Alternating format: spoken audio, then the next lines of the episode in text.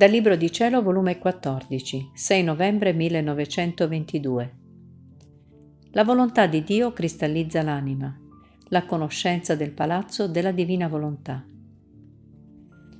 Trovandomi nel solito mio stato, il mio sempre amabile Gesù si è fatto vedere che teneva fra le sue braccia tanti piccoli agnellini, chi poggiato sul petto, chi alle spalle, chi stretto al collo, chi a destra e chi a sinistra delle sue braccia, chi usciva la testolina da dentro il suo cuore. Ma però i piedi di tutti questi agnellini stavano tutti nel cuore di nostro Signore. E il nutrimento che gli dava loro era il suo alito. Stavano tutti rivolti con la bocca verso la bocca del mio dolce Gesù, per ricevere il suo alito per nutrirsi. Era proprio bello a vedersi come Gesù prendeva sommo di letto, tutto intento a nutrirli e a felicitarsi insieme parevano proprio tanti parti usciti dal suo cuore santissimo. Onde rivolto a me mi ha detto, Figlia mia, questi agnellini che tu vedi nelle mie braccia sono i figli della mia volontà, parto legittimo del mio volere supremo. Usciranno da dentro il mio cuore, ma vi resteranno i loro piedi nel centro del mio cuore, per far che nulla prendano dalla terra, di nulla si curino che di me solo. Guardali come son belli, come crescono nitidi, nutriti, alimentati dal solo mio alito. Saranno la gloria, la corona della mia creazione. Onde dopo ha soggiunto. La mia volontà cristallizza l'anima e siccome a un cristallo qualunque oggetto si avvicina, vi si forma dentro un altro oggetto, tutto simile a quello che si mette di fronte. Così la mia volontà. Tutto ciò che fa riflette in queste anime cristallizzate dalla mia potenza e ripetono e fanno ciò che fa il mio voler supremo. E siccome la mia volontà si trova dappertutto, e in cielo e in terra e ovunque, così queste anime, contenendo il mio volere in loro come propria vita, dovunque il mio volere agisce, come cristallo lo assorbono in loro e ripetono il mio atto.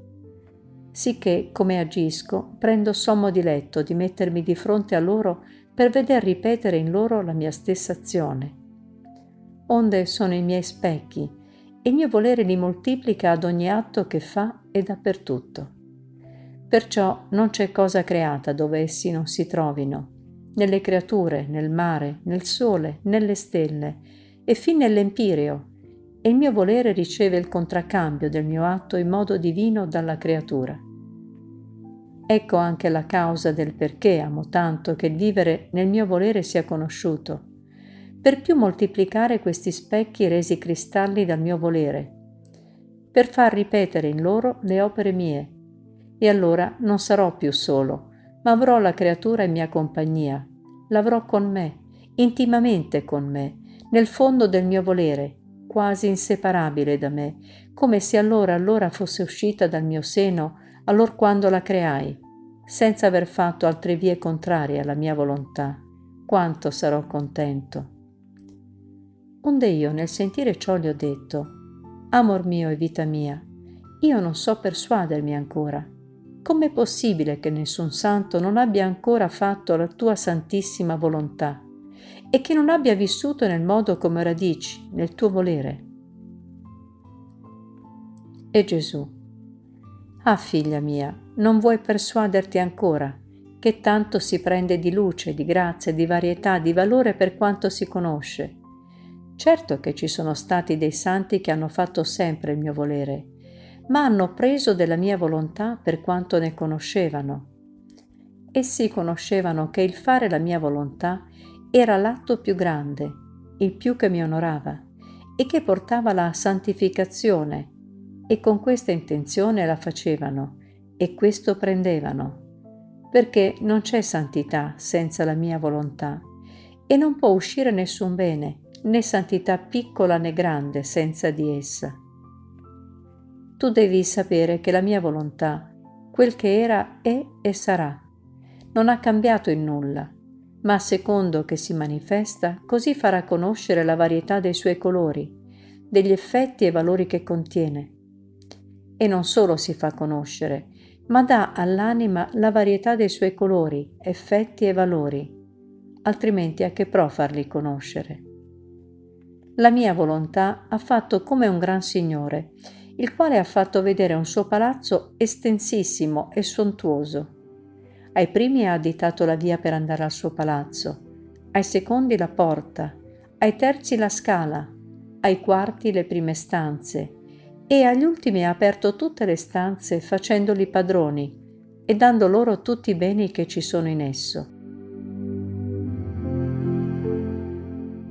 Ora i primi hanno preso i beni che ci sono nella via, i secondi i beni che ci sono alla porta, superiori a quelli che ci sono nella via, i terzi quelli della scala, i quarti quelli delle prime stanze, dove ci sono più beni e stanno più al sicuro, gli ultimi i beni di tutto il palazzo intero.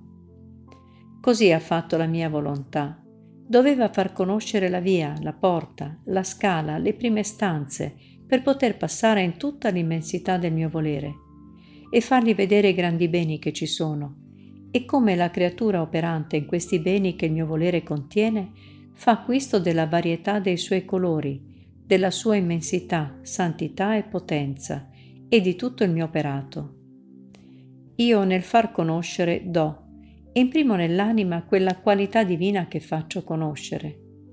Se tu sapessi sotto a quali onde impetuose di grazie ti trovi quando passo a farti conoscere gli effetti del mio volere e come perito pittore dipingo nell'anima tua coi più vivi colori gli effetti, i valori diversi che ti faccio conoscere.